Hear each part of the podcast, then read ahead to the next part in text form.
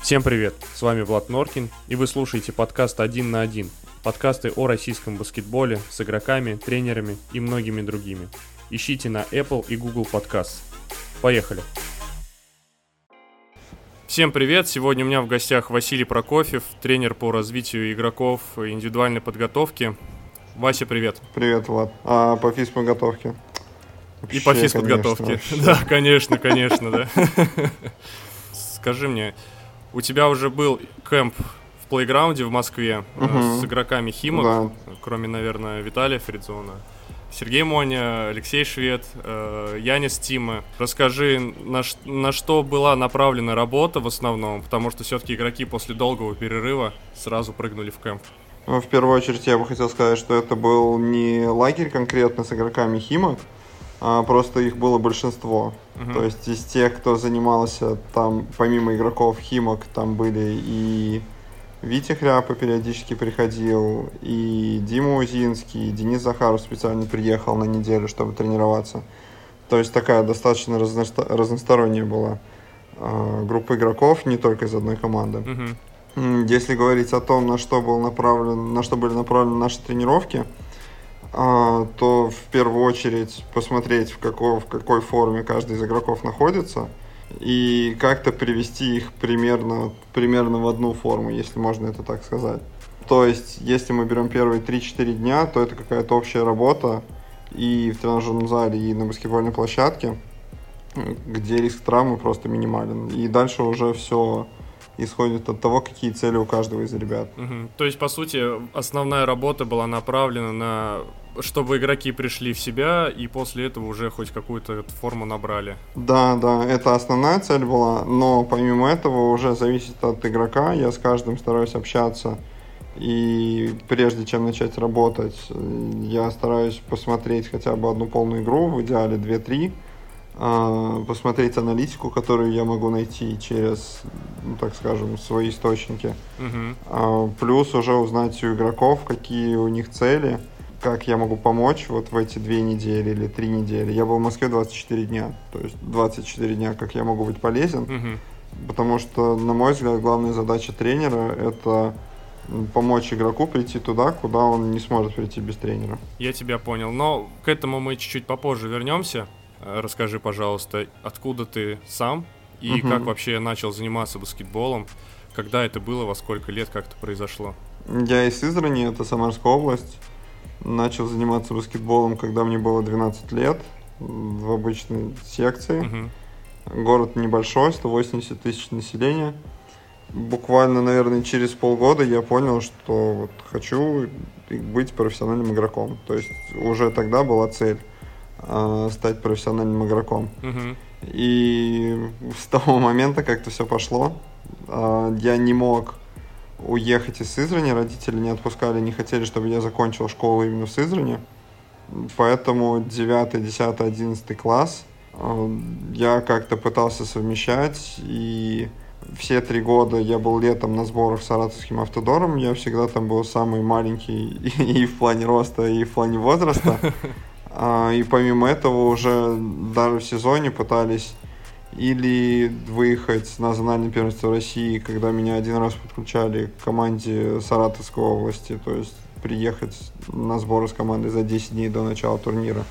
Или позже, когда подключали к ЦСКА ВС Самара тоже. То есть получается, что я жил в Сызрани регулярно, но стабильно раз в два месяца где-то были какие-то выезды, на тренировки и подготовку к соревнованиям. То есть здесь э, я понимал, что если для меня цель номер один это баскетбол, но если я не буду учиться в школе хорошо, то в баскетбол я не смогу играть. Как минимум, потому что меня из дома не выпустят. Поэтому нужно было совмещать. Это как начал. Слушай, а ты сказал, что появилась цель, э, ты понял, что хочешь стать профессиональным игроком.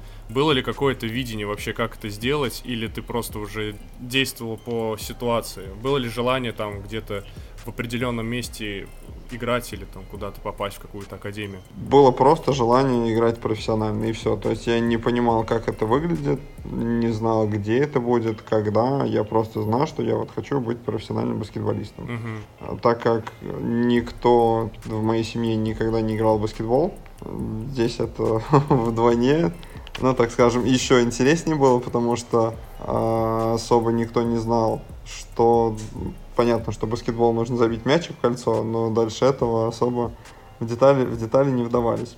Поэтому сейчас даже, когда я работаю с молодыми игроками э, и разговариваю про цели, где они себя видят в 20 лет, или же там с 20-летними разговариваем, мы говорим по поводу целей, когда им будет 22-23, угу. я стараюсь привить им такое четкое понимание, чтобы они могли представить ситуацию, где они будут находиться через два года. Допустим, если это игрок, который э, на данный момент играет в Лиге ВТБ в команде э, середнячке, и у него цель, например, быть стартовым игроком, игроком стартовой пятерки э, в одном из топовых клубов в России или же еще где-то, то здесь у меня уже появляются дальнейшие вопросы для игрока, где я спрашиваю, как ты это видишь, представляешь ли ты ситуацию, можешь ли ты закрыть глаза и представить, как ты заходишь в раздевалку и видишь, что вот здесь шкафчик с твоей фамилией, и там висит, висит твоя форма и стоят твои кроссовки. То есть стараюсь получить подробности от игроков, чтобы в будущем вот такая визуализация им помогла приблизиться к цели быстрее. Угу. Я так понимаю, что ты после школы сразу поехал в Америку, в колледж, если я не ошибаюсь, играть. Нет, нет. После школы я поступил в дипломатическую академию при Министерстве иностранных дел в Москве. Ага. Отучился там четыре с половиной года, и когда нужно было получать преддипломную практику, э, я нашел вариант, где можно было поехать в преп-скул. То есть это вот тот год, который между high school и университетом, который есть у студентов. Ага. Я был самый старший в команде. Мне был на тот момент 21 год, всем остальным было в основном 18-19. А, я был там несколько месяцев, два с половиной месяца, если я не ошибаюсь. И после этого уже приехал в Россию, чтобы защитить диплом, сдать ГОСы, а, получить диплом, который я получил только через год уже, потому что готовился, готовился к тренировкам а, в Штатах. Ну и после препскул как раз, да, я поехал уже в Штаты играть в колледже. Uh-huh. И затем в университете. Три года я был в, в Штатах. После этого профессионально примерно полтора года играл в трех странах. Это Беларусь, Мексика и затем Эквадор. Как ты вообще туда попал, в Штаты? То есть э, ты опять же говорил, что хотел просто играть. И как ты тут нашел? Какие-то были выходы или как это произошло? Начать здесь я хотел бы с того, что когда учился в школе в Сызрани, я думал, что поехать в Штаты это как-то нереально. Угу. И просто туда невозможно попасть. Я не знал, что делать нужно. И после первого курса университета я знал, что я вот единственный вариант развития меня как игрока это Штаты. И уже после университета в Штатах приехать готовым игроком – и уже что-то что попробовать, нежели здесь пытаться, просто потому что игрок, который 178-180 ростом, без каких-либо выдающихся показателей, он не так интересен тренерам в России, и это, это вполне нормально. в наших реалиях. Ну, обычно, обычно на таких, на таких сразу крест ставят. Ну да, да, или так, что баскетбол только для высоких. Да. Ну, в общем, когда я закончил первый курс, а, я уже тогда хотел поехать в Штаты, и мама меня поддерживала, а, и она говорила, что ну давай сейчас вот это будет не баскетбол, потому что мы ничего не понимаем в баскетболе, не знаем, куда тебя там отправить и как давай сначала ты просто поедешь учить английский язык. Я поехал на месяц в Чикаго на курсы английского языка. Я был там с конца июня по конец июля. Uh-huh. И дальше уже мама сказала, ну, здесь все просто, ты там приедешь, посмотришь уже, и в следующий раз поедешь уже э, по своему баскетболу. Это была моя самая первая поездка, то есть это когда я учился на первом курсе, это 2008 год. И тогда-то я и понял, что все вполне реально, только нужно найти способы, нужно найти тех людей, которые в тебе заинтересуются. Понимаю, что мне нужно сначала закончить университет в России. Я просто молча и терпеливо тренировался в России, пытался развиваться. И когда подошел четвертый курс, я уже знал, что нужно связаться с как можно большим количеством тренеров, Мгм. отправить им свое видео. И понятно, что процент будет маленький, но, скорее всего, будет кто-то, кто хотя бы будет заинтересован, чтобы пригласить меня не на стипендию, а даже просто тренироваться и учиться. И там уже я буду бороться за место в заставе. Слушай, но а сколько ты вообще тогда отправил, скольким тренерам ты отправил свои видео и свое резюме, скажем так? Любимая тема. Я знаю, что ты спрашиваешь, потому что ты знаешь ответ. Ну да, там было около полутора тысяч имейлов где-то. Это за, ну, если я не ошибаюсь, где-то за год, может быть, за год и 3-4 месяца. И помимо этого были и телефонные звонки, и сообщения в Фейсбуке. Инстаграма тогда еще не было. э, И сообщения на автоответчик. То есть выглядел алгоритм примерно так. Я пишу, мне не отвечают, я пишу еще раз, мне не отвечают. Э, Я звоню в офис, не берут трубку. На следующий день звоню еще раз в другое время. То есть, допустим, звоню 9 утра по времени вот того населенного пункта, куда я звоню. Не отвечают. На следующий день или же в этот день попробую в 10. Не отвечают. Думаю, хорошо, через день позвоню во второй половине дня, вдруг просто никого нет в офисе. А После этого оставляю сообщение на автоответчик, пытаюсь найти какую-то связь с тренером в Фейсбуке. И в моем понимании, вот у меня в голове были мысли не такие, что «М, тренер посмотрел видео и просто во мне не заинтересован. Мгм. А главная моя мысль была, что, блин, да он, может, просто не увидел. И вот так, с мыслью о том, что, может быть, просто никто не увидел, я пытался связаться с каждым, кому я писал, и как минимум получить ответ «нет». Нет, мы не заинтересованы, или просто мы не заинтересованы. И из первой сотни, где-то, наверное, писем 10 было, в принципе, отвечен, отвечено. И из этих 10 положительный, самый первый раз, когда я написал, может быть, один был положительный ответ, что «М, ну да, пришли какие-нибудь еще видео. Это то есть один, одно письмо из ста. Мгм. И вот, если мы умножим это на полторы тысячи, то там получится где-то 15 заинтересованных. И из этих 15, которые проявляли действительно какой-то интерес, останется еще вот где-то два места, три места. И там уже ты выбираешь. А ты писал все эти э, сообщения и созванивался просто подряд или был какой-то алгоритм? То есть какой-то у тебя выбор был? Методом тыка. Методом ты... Но на самом, на самом деле, если говорить про School, то я понимал, что у меня будет два месяца свободно где-то, а, в которые можно попробовать поехать. И здесь я просто смотрел варианты с School, какие они могут быть. Дальше уже смотрел по тому, как общается тренер, насколько он заинтересован, сколько это будет стоить, Мгм. можем ли мы это себе позволить или нет. А, И дальше уже по колледжу, когда выбирал, куда написать, понятно, что я сразу смотрел какие-то сильные колледжи, сильные конференции, и причем речь идет не об NCAA, а NJCAA, то есть это джуниор колледжи двухгодичные, а, где тоже уровень достаточно неплохой, и где каждый год достаточно много игроков переходит в NCAA первый дивизион. И здесь моя ошибка заключалась в том, что я старался больше связываться с какими-то сильными командами. М, Потому что сейчас, понимая свое развитие, свой уровень развития на тот момент, я бы начал наоборот с команд, которые послабее, просто чтобы было больше возможностей получить игровое время там. Мгм. То есть вот ориентировался я первое на силу команды, на ее рейтинг. Я заходил, писал просто в гугле NJCAA Division 1 Poll, и мне показывался рейтинг 25 самых сильных команд. А, Я смотрел, из какой конференции больше всего команд, заходил в ту конференцию, думал, что вот значит она одна из таких сильных, а, писал во все команды этой конференции. И такой алгоритм повторялся другими конференциями. В Джука на тот момент была 21 конференция, то есть это порядка, ну, где-то 180-210 э, учебных заведений. И это не говоря о джуниор-колледжах второго дивизиона, NCAA первого, NCAA второго и NAA. То есть в общей сложности команд как раз получалось, ну, наверное, где-нибудь по 2000.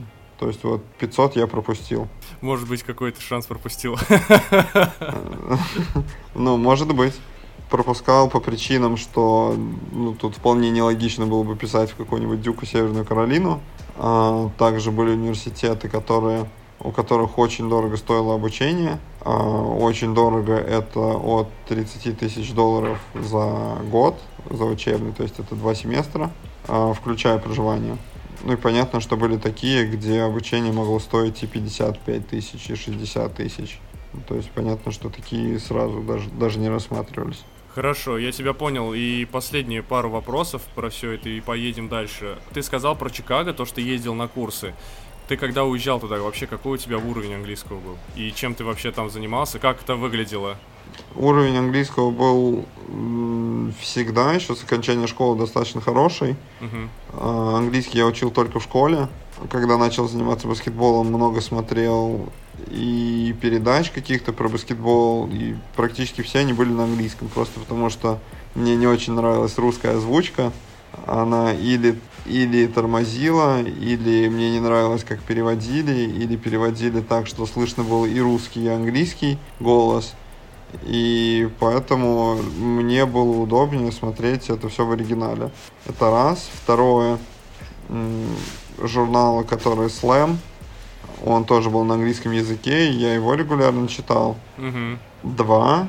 Ну и третье, наверное, даже самое основное, это то, что я сдавал английский язык, э, как ЕГЭ в 11 классе. Угу. И вот это мне очень помогло. То есть я, у меня по английскому всегда была пятерка.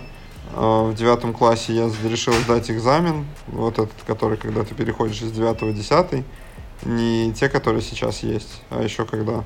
Я думаю, ты такие же сдавал. Там, да, там обычный экзамен был. Да, обычный, обычный экзамен. И там на экзамене по английскому я понял, что я его сдал на 4, по-моему. Прям еле-еле проскочил. И я понял, что, блин, а я времен-то не знаю особо. Я просто их на бум как-то вот интуитивно ставлю. И так получается, что большую часть времени я угадываю. А, то есть вот, ну, так скажем, на чутье. Я понял, что тот предмет, который я готов буду сдавать в 11 классе, это в первую очередь английский язык. То есть я знал, что это 100% не химия, 100% не физика, а, а английский это как раз и то, что мне нравится, угу. и то, в чем я уверен. Поэтому приняли решение совместно с родителями, что мне нужно будет готовиться к ЕГЭ. И за весь 10 класс я занимался со своей учительницей по английскому языку. Мы прошли, по сути, весь курс грамматики. И, на мой взгляд, это вот стало такой основой, основой для моего языка. То есть с английским проблем не было еще с самой первой, самой первой поездки в Штаты.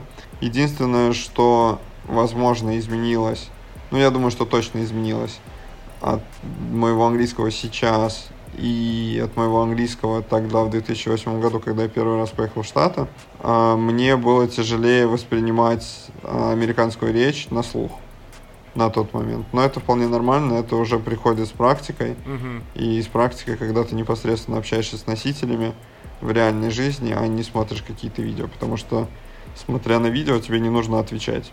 Ну, еще помимо английского, ты выучил испанский, я уже так понимаю, и в Мексике, и в Эквадоре, когда ты играл. Нет, испанский был в Академии дипломатической в Дипке не принимали ЕГЭ, и мне нужно было сдавать вступительные экзамены. Ага. Одним из экзаменов был английский, и я его сдал на 24 балла из 25. И те, у кого 24 или 25 баллов, а, им предлагали другой иностранный язык в качестве основного.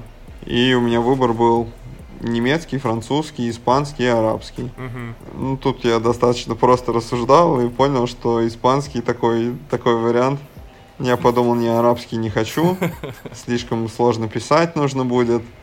Немецкий не нравится, как звучит, французский нужно картавить. Думаю, испанский. О, испанский, в принципе, мне нравится. Так, так остановился на испанском. И тоже получается, что когда я приехал в Мексику, я уже мог говорить на испанском. С единственной разницей, что пост, точнее, до А, до Мексики я не так много практиковал его, пока был в Штатах. И первую, наверное, неделю это было и смешно, и грустно, но я все понимал, что мне говорили. А, но я забывал простые слова, вилка, ложка. И ну, мы вместе смеялись, что сейчас, сейчас, ребят, мне буквально 3-4 дня надо, и все, и пойдет нормально уже. Отлично. А, слушай, насколько важно знание языков. Я хочу, чтобы ты дал какой-то совет э, для слушателей, потому что, ну, не тебе объяснять, насколько это важно сейчас. Хорошо, что про, кита про китайский не спросил. Ур уровень моего китайского примерно э, провести баскетбольную тренировку. Ну, то есть провести баскетбольную тренировку смогу, дальше нет. Но я думаю, если поставить цель, то тоже можно. А по поводу совета, на мой взгляд, сейчас очень сложно без языка. И если ты можешь говорить только на одном языке, если это русский, то ты, по сути, себя ограничиваешь. Mm-hmm. Ограничиваешь в возможностях.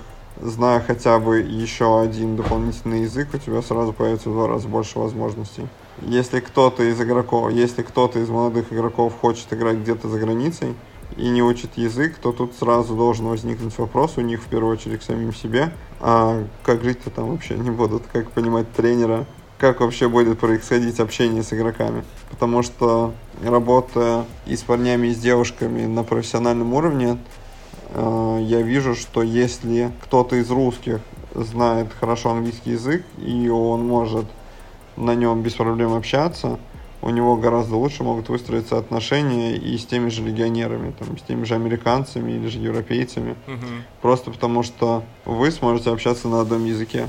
Хорошо, перейдем к твоей тренерской деятельности. Э, расскажи вообще, как ты перешел в нее? Были ли люди, на кого ты равнялся, когда ты захотел стать тренером? Началось все с того, что когда я сам еще готовился вот к сезонам в Штатах, каждое лето в Сызрани, это лето 2012, 2013 и 2014 годов, а, я старался брать с собой на тренировки еще кого-то, одного-двух молодых ребят из Сызрани, когда я был дома вот полтора, два или три месяца, просто чтобы мы вместе тренировались, потому что я понимал, что это может быть им тоже полезно.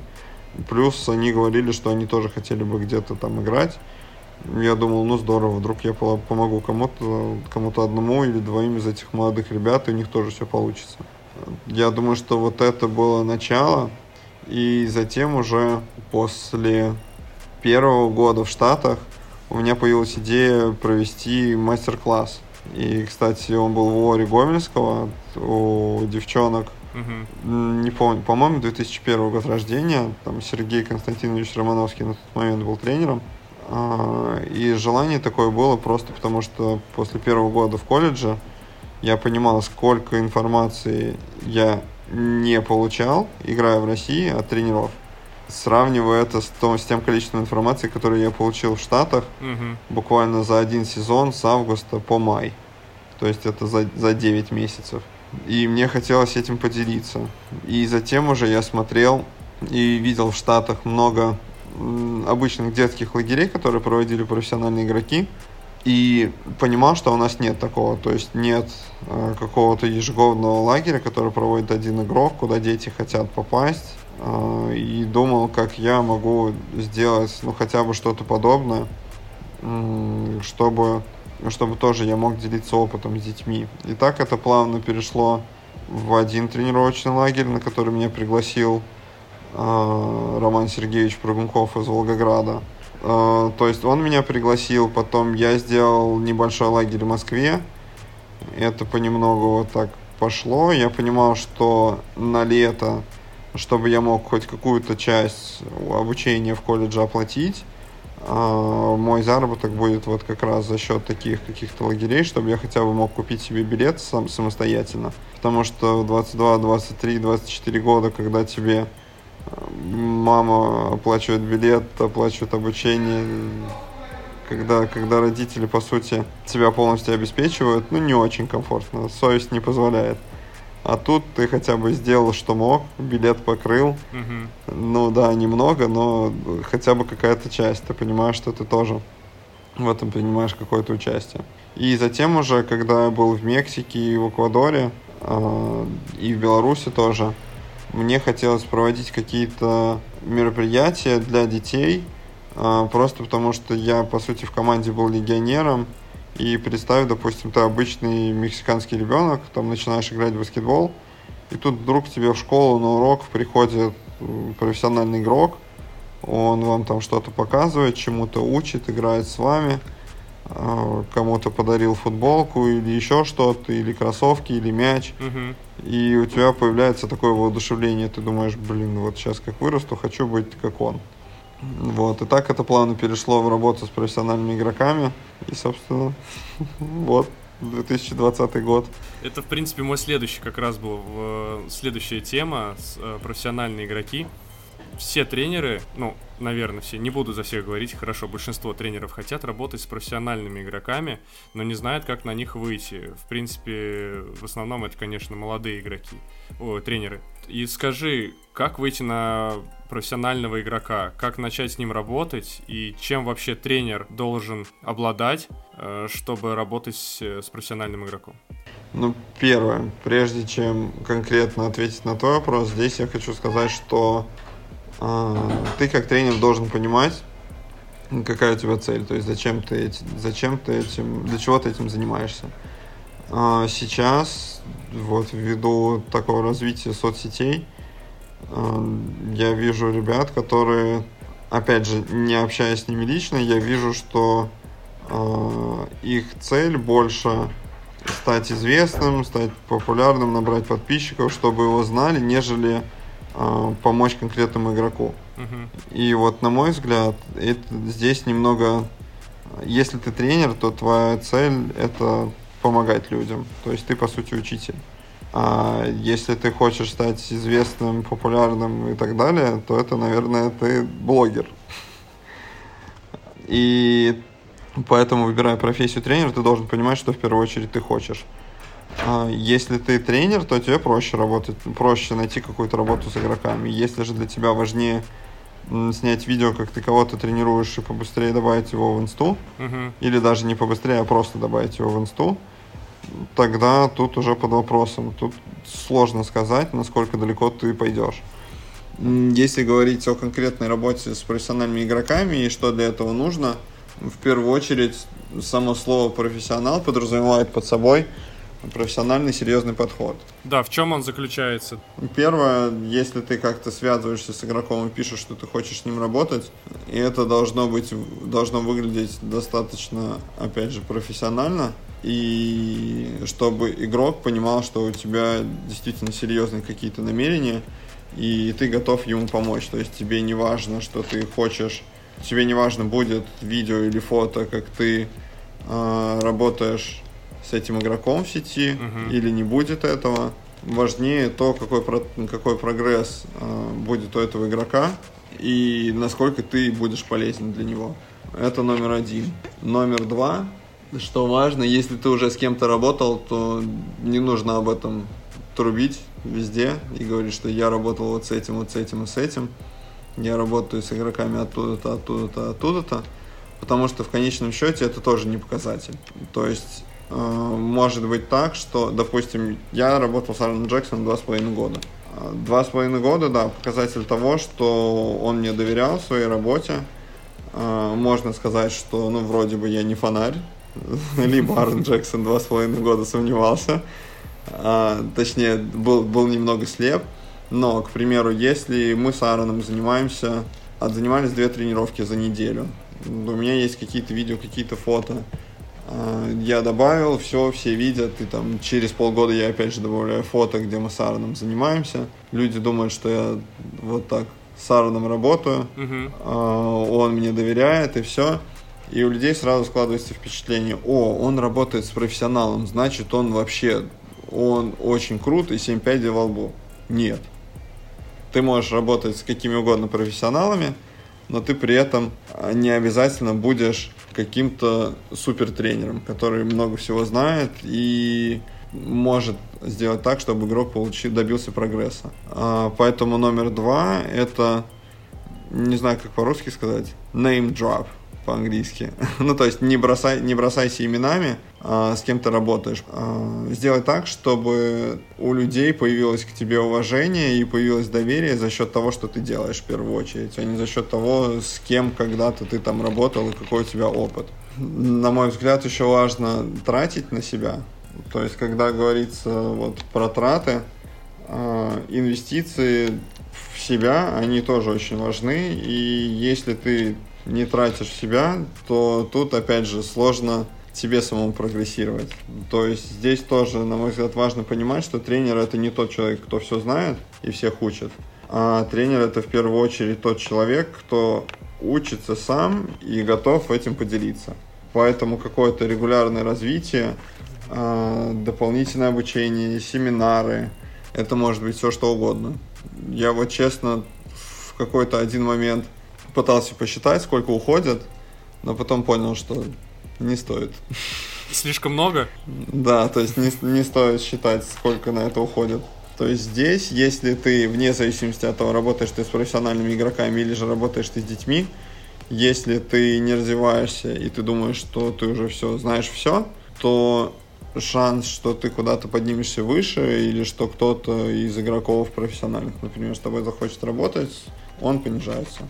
Хорошо, я понял твою мысль. И слушай, у меня вот вопрос такой, так как у тебя большой опыт с профессионалами, ты работал с игроками и ВТБ, и с игроками сборной, и с игроками NBA. А, что игрокам важно, чтобы было в тренере? Может быть, какое человеческое качество, не обязательно профессиональное и так далее? Однозначно человеческое, то есть это способность найти общий язык. Угу. Это такое номер один качество, которое должно быть у тренера.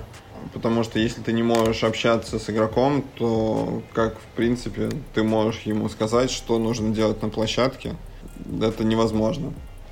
То есть здесь важно понимать, что тренер должен быть хороший коммуникатор, человек, который и чувствует игрока, и чувствует его настроение, и знает, когда лучше поддавить, а когда наоборот лучше ослабить свое давление. Вот это, пожалуй, номер один. Ну и номер два, я бы сказал, честность однозначно есть те игроки, которые любят, когда наоборот их хвалят, и кто может с трудом относиться к критике.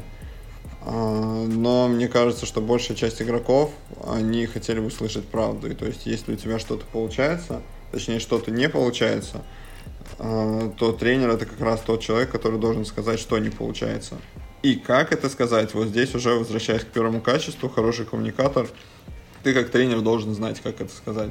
То есть, если ты плохо воспринимаешь, если, допустим, ты, Влад, плохо воспринимаешь критику, э, я твой тренер, я вижу, что у тебя что-то плохо получается, я должен, так как я честный, я должен сказать, что это у тебя плохо получается, а как, это уже зависит от того, как я смогу прочитать вот твое настроение и в целом, насколько адекватно ты воспринимаешь критику или какие-то коррекции. Ну, можно же просто накричать, в принципе, нет?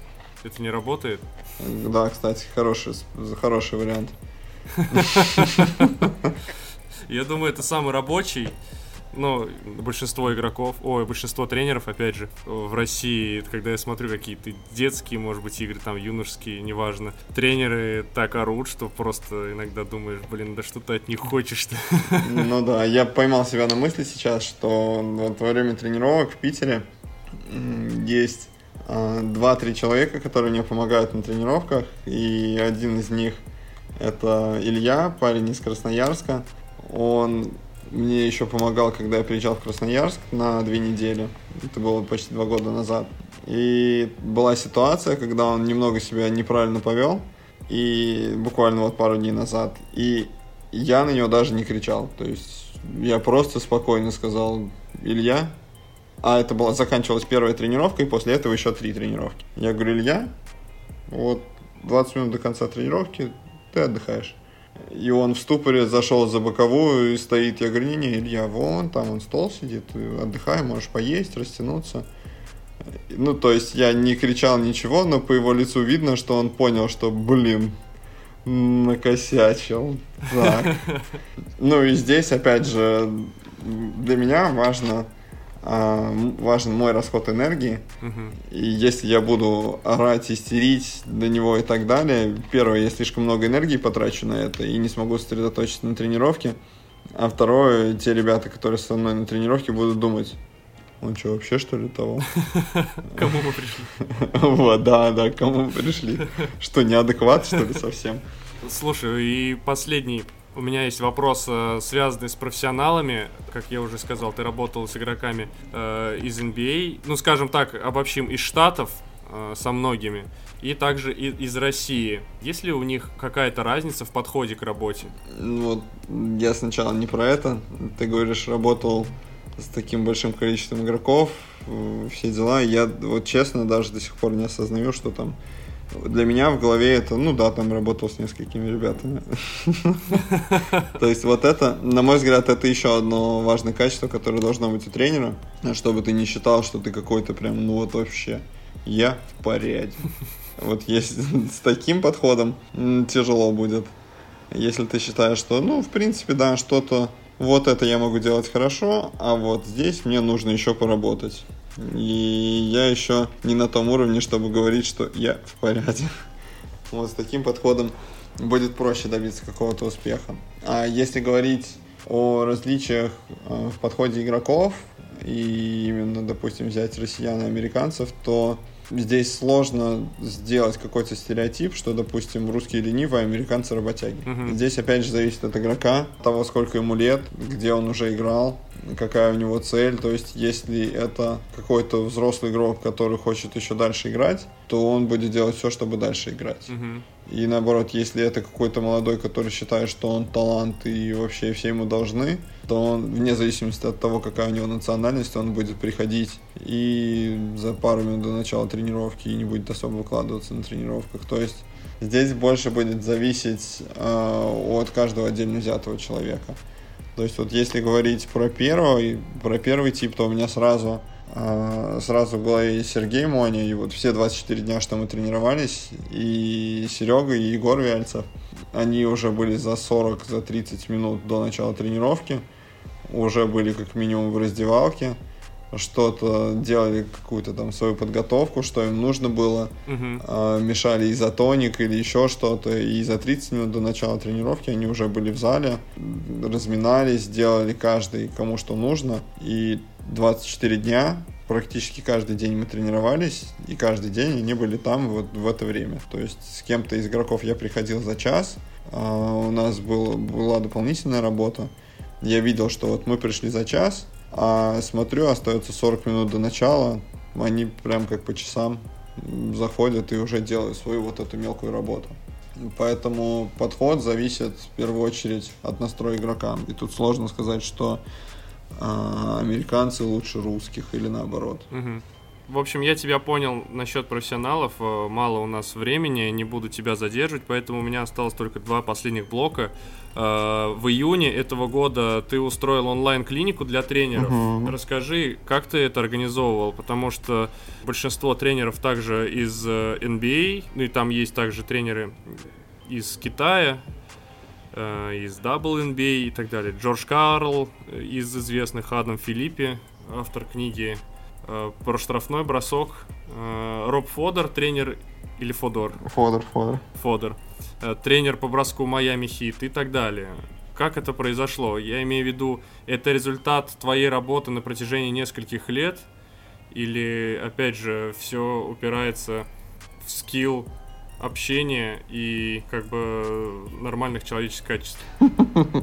Но в навык общения и нормальных человеческих качеств это сто процентов опирается. А, но идея такая была еще когда начался карантин, я поэтому и начал проводить прямые эфиры сначала с тренерами, угу. и в том числе с игроками, с профессиональными, и затем думал, как, а, как можно вывести это немного на новый уровень. И я с моим другом э, Ником, который директор, является директором по баскетбольным операциям и развитию игроков э, команды G-League Lakers, э, мы вот как раз решили провести подобный саммит. То есть я ему говорил, Ник, давай сделаем, я готов выступать в роли интервьюера для каждого из э, спикеров, uh-huh. вне зависимости от того, ты с ним будешь договариваться или я, я подготовлю вопросы, либо если у человека есть презентация, то мы будем двигаться по его презентации, и все. Сначала у нас был список из 10 тренеров, где это был я, Ник, Мгм. а, еще главный тренер по физподготовке из G-League Lakers, ассистент тренера из G-League Lakers и еще, грубо говоря, 5 тренеров, то есть нас было всего вот 10 максимум. И то двое там были, по-моему, под вопросом. И мы с Ником на тот момент уже общались, он говорит, да нет, в принципе, нормально, хотя бы так. И потом я ему говорю, нет, давай мы еще добавим, давай мы еще, давай мы еще свяжемся вот с этими, давай вот с этими. И я начал связываться с теми людьми, с кем я общался. А, Ник начал общаться больше уже с теми, с кем он регулярно остается на связи. То есть в будущем мы добавили Коби Карла, это сын Джорджа Карла, который главный тренер Lakers. Мгм. А, Коби согласился, Ник спросил у него, а может быть и Джордж будет. А, Согласился Джордж. А, Ник дал мне его контакты, мы созвонились. Я спросил, на какую тему он бы хотел поговорить, решили все детали. А, И вот, собственно, так было примерно со всеми спикерами. Но было и, наверное, порядка четырех тренеров, а, с кем у меня были общие знакомые. И я просто писал в соцсетях, представлялся, говорил, что я делаю и почему я хотел бы видеть вот именно этого спикера. А, вот, вот сейчас у меня перед глазами, например, это письмо Дженни Бусик. Мгм. Это женщина, которая тренер на данный момент, ассистент тренера в, в Dallas Mavericks. И она была глав- главным тренером в женской NBA в нескольких командах. Мгм. Вот я ей просто написал, то есть мы никогда не общались. Она работала вместе с Робом. Роб был ассистентом тренера в Seattle Storm, где она была главным тренером. Я просто написал, представился, сказал, что очень хотел бы вас видеть, потому что смотрел другие презентации. Она согласилась, мы договорились о теме, я подготовил вопросы. И вот. Кстати, однозначно советую презентацию Дженни. Это просто что-то с чем-то. Нужно посмотреть. И все презентации из саммита, кстати, есть э, на Ютубе. Мы их еще не добавляли в соцсети, в том плане, что не добавляли непосредственно объявление, что да, это все есть. Только была рассылка для тех, кто регистрировался хотя бы на один вебинар. Этим людям приходила рассылка со ссылками на все эфиры. И, кстати, мы так немного затянули, что в этом, на этом саммите должно было быть еще и мое выступление. В итоге у меня как раз начались тренировки 11 числа, если я не ошибаюсь, был последний... А, нет. 11 числа был такой спикер, после которого был выходной, и все заканчивалось числа где-то 16-17, потому что там мы еще, еще, еще добавили. И по сути оставалось вот три спикера, и потом еще я. И этих трех я делал как-то между четырьмя тренировками в день. И потом уже, когда настала моя очередь, я понимаю, что я даже еще особо тему не выбрал.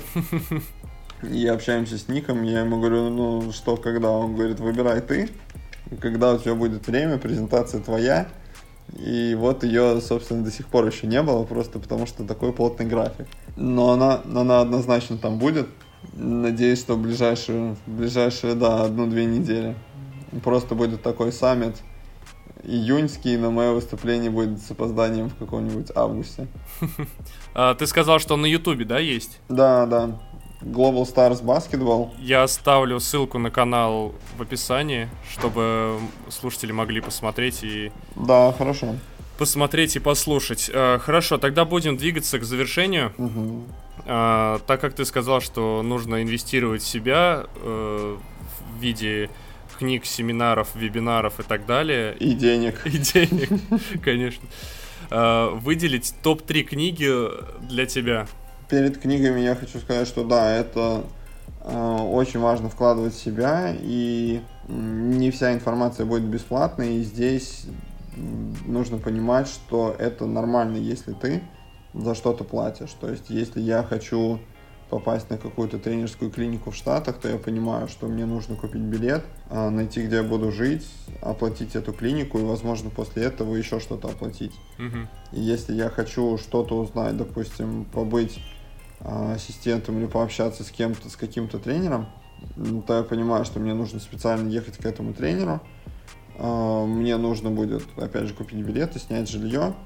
И я понимаю, что это подразумевает под собой какие-то траты. И это вполне нормально, если ты хочешь развиваться.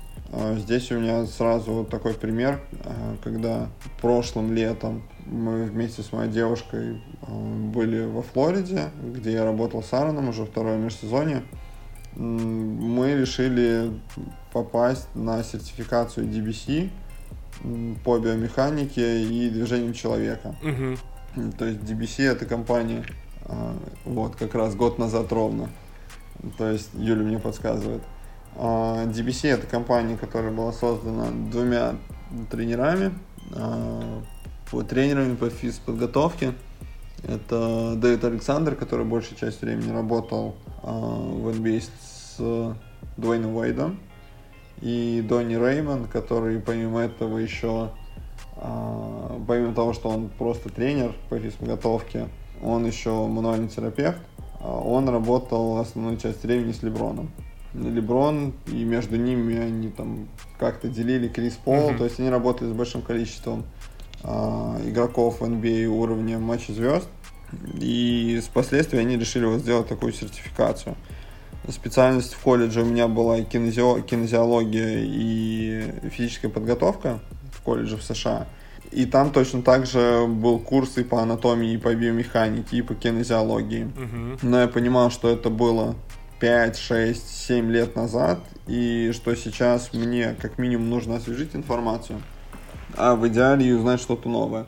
И поэтому мы решили поехать вот на этот, на этот курс двухдневный. И вся поездка, сам курс стоил э, 1100 долларов. И вся поездка с перелетом, о нет, с ездой на автобусе, с гостиницей, с питанием, сертификацией, вот со всем этим выходные вышли если переводить на рубли, порядка 200 тысяч. Угу. 200 тысяч за два дня. То есть понятно, что ты на это копишь, копишь, копишь, копишь, и потом уже тратишь. Потому что в будущем, если ты вкладываешь себя, ты будешь получать еще больше. То есть, если ты не готов вкладывать в себя, и тебе жалко одну тысячу рублей, две тысячи рублей – то тут возникает вопрос, а как ты будешь сам дальше развиваться. И когда ты решил, например, а, поднимать цены за свои услуги, то как ты можешь поднимать цены за свои услуги, если ты сам не готов тратить на свое развитие? Угу, хорошо. И тогда все-таки вернемся к вопросу о да, книгах. Книги. Да, о книгах. Да. Топ-3 лучших книги, по твоему мнению, которые ну, как-то повлияли на тебя? Я скажу те вот, да, которые повлияли на меня. То есть, может быть, кому-то из людей не понравится или кому-то совсем не подойдут. Но номер один здесь однозначно будет э, Дэн Милман «Путь мирного воина». Это раз. Прям вот сто процентов. И главная причина, почему. Будучи в колледже, я понимаю, что физически я был готов к студенческому баскетболу в Штатах на 100% в плане баскетбола готов был, но опять же не на роль какого-то игрока стартовой пятерки, uh-huh. а скорее на того, кто будет выходить со скамейки. И, ну, такой backup, первый номер, который играет 12-18 минут, э, выводит мяч, набирает там свои 5-6 очков, да, дает передачи, и собака по, всем, по всей площадке в защите. Вот, я понимаю, что в этом плане я мог это все сделать, но точки зрения психологической подготовки, я был не то чтобы не готов, я был на минус 100% не готов. И, соответственно, когда ты не готов психологически к такому, то все твои показатели с точки зрения физики или с баскета, они тоже заметно падают. И поэтому ты, выходя на площадку, не способен показать то, на что ты способен. И поэтому вот книга «Путь мирного воина», она начала для меня открывать глаза на то, насколько важно, чтобы ты не думал о том, что будет через 5 минут, через 2, завтра, через час, через год. Uh-huh. А, хотя, безусловно, мысль о том, какая у тебя цель, она должна быть. Но чтобы ты сосредотачивался на моменте, который вот сейчас. То есть, если я сейчас даю тебе интервью для подкаста, то я стараюсь сконцентрироваться на нем на 100%, не думая о том, что сейчас мне, как мы закончим, нужно поспать 10 минут, потом нужно собраться, нужно подготовиться к тренировке, нужно сделать еще что-то, а непосредственно сосредоточен на одном каком-то моменте. Это будет книга номер один. Книга номер два здесь, опять же, я не знаю название на русском, на английском она называется Mind Gym. А, Ее мне посоветовал Аарон еще, когда он был, когда мы были вместе в Китае. Мгм. И там была забавная история. У него была эта книга, она выглядела такой же достаточно потрепанной. И он рассказал, что он читает ее как минимум раз в год. Это может быть или перед началом сезона, а, когда идут какие-то предсезонные сборы или товарищеские игры, или перед началом плей-офф, она помогает ему так сфокусироваться. И там тоже разбираются такие различные психологические приемы на примерах разных видов спорта, баскетбол, а, гольф, бейсбол, хоккей, то есть абсолютно все виды Мгм. спорта там представлены. И те приемы, которые, э, допустим, которые в книге а, по теннису, например, где рассказывается о теннисистах, они могут быть также применимы и для баскетболистов. Вот Mind Gym был бы вторым, И третье. ну а третий, опять же, сложно сказать, сложно назвать три. А, третье, на мой взгляд, если говорить уже о чем-то приближенном к баскетболу, то я бы сказал, это Mastering the Art of Free Throw Shooting. Думаю, как на русский. Короче, книга о штрафных. Да. Адама Филиппи, да? Да, совершен... совершенство искусства штрафного броска, книга, которую написал Адам Филиппи. Когда я в первый раз увидел в интернете, я подумал, о, ничего себе. Целую книжку про штрафные написали, почти на 200, штра- на- почти на 200 страниц. Мгм. Казалось, там же, как тебе в детстве говорят, ты встал, не прыгаешь, и вот, чтоб в кольцо. Надо забить. Самый легкий бросок, никто не мешает. Адам Филиппи думает, видимо, по-другому. Вот. Она третья, потому что, по сути, она раскрыла на раскрыла глаза на такие мелочи при штрафном броске, на которые я не обращал внимания, и которые в будущем мне помогли немного по-другому уже взглянуть не только на штрафной бросок, но и в целом на все броски, которые игроки совершают, как в играх, так и на тренировках. Мгм. Здорово. Я, в общем, понял тебя. Э, Я все книжки добавлю в описание, чтобы могли посмотреть. И мы будем заканчивать последним традиционным вопросом. А, Скажи мне, э, что бы ты себе посоветовал молодому? Я думал, что Джеймс Харден ест на завтрак. Почему-то сразу вспоминается. Что я бы посоветовал молодому себе, это как можно раньше найти человека, который будет для тебя выступать в роли такого ментора, Мгм. то есть советчика, кого-то, кто, кто будет тебя направлять в том, что ты делаешь. То есть, если ты хочешь играть в профессиональный баскетбол, то постараться найти какого-то игрока, а, за которым ты следишь и на кого ты хочешь быть похож, и б, опять же, это мог- может быть один и тот же человек, с которым ты пытаешься наладить контакт, где ты можешь спрашивать у него совет.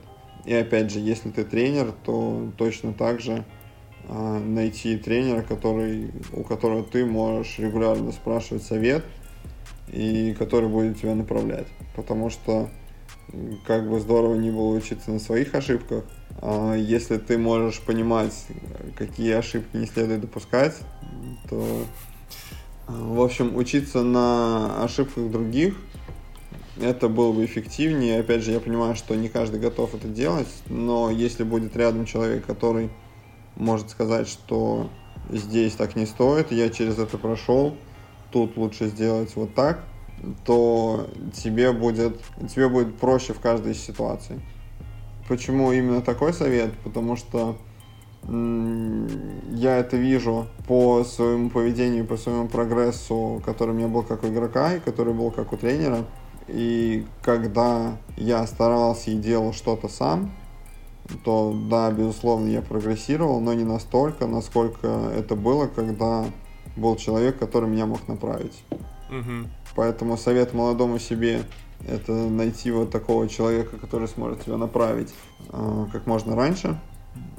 А совет слушателям, совет слушателям, тренерам э, быть таким человеком, который будет направлять других. Ну и совет слушателям игрокам найти такого человека. Все просто. Да. Ну все, э, тогда заканчиваем на сегодня. Спасибо тебе большое за твое время, за твои мысли и точку зрения. Я надеюсь, что это у нас не последний выпуск. Тебе желаю хорошего продуктивного лета, э, побольше сил и, наверное, побольше времени для сна. Безусловно, ладно. Если, если что, я готов. Твой номер у тебя есть, напишешь и договоримся о другой, о, о второй части. Все, договорились. Счастливо.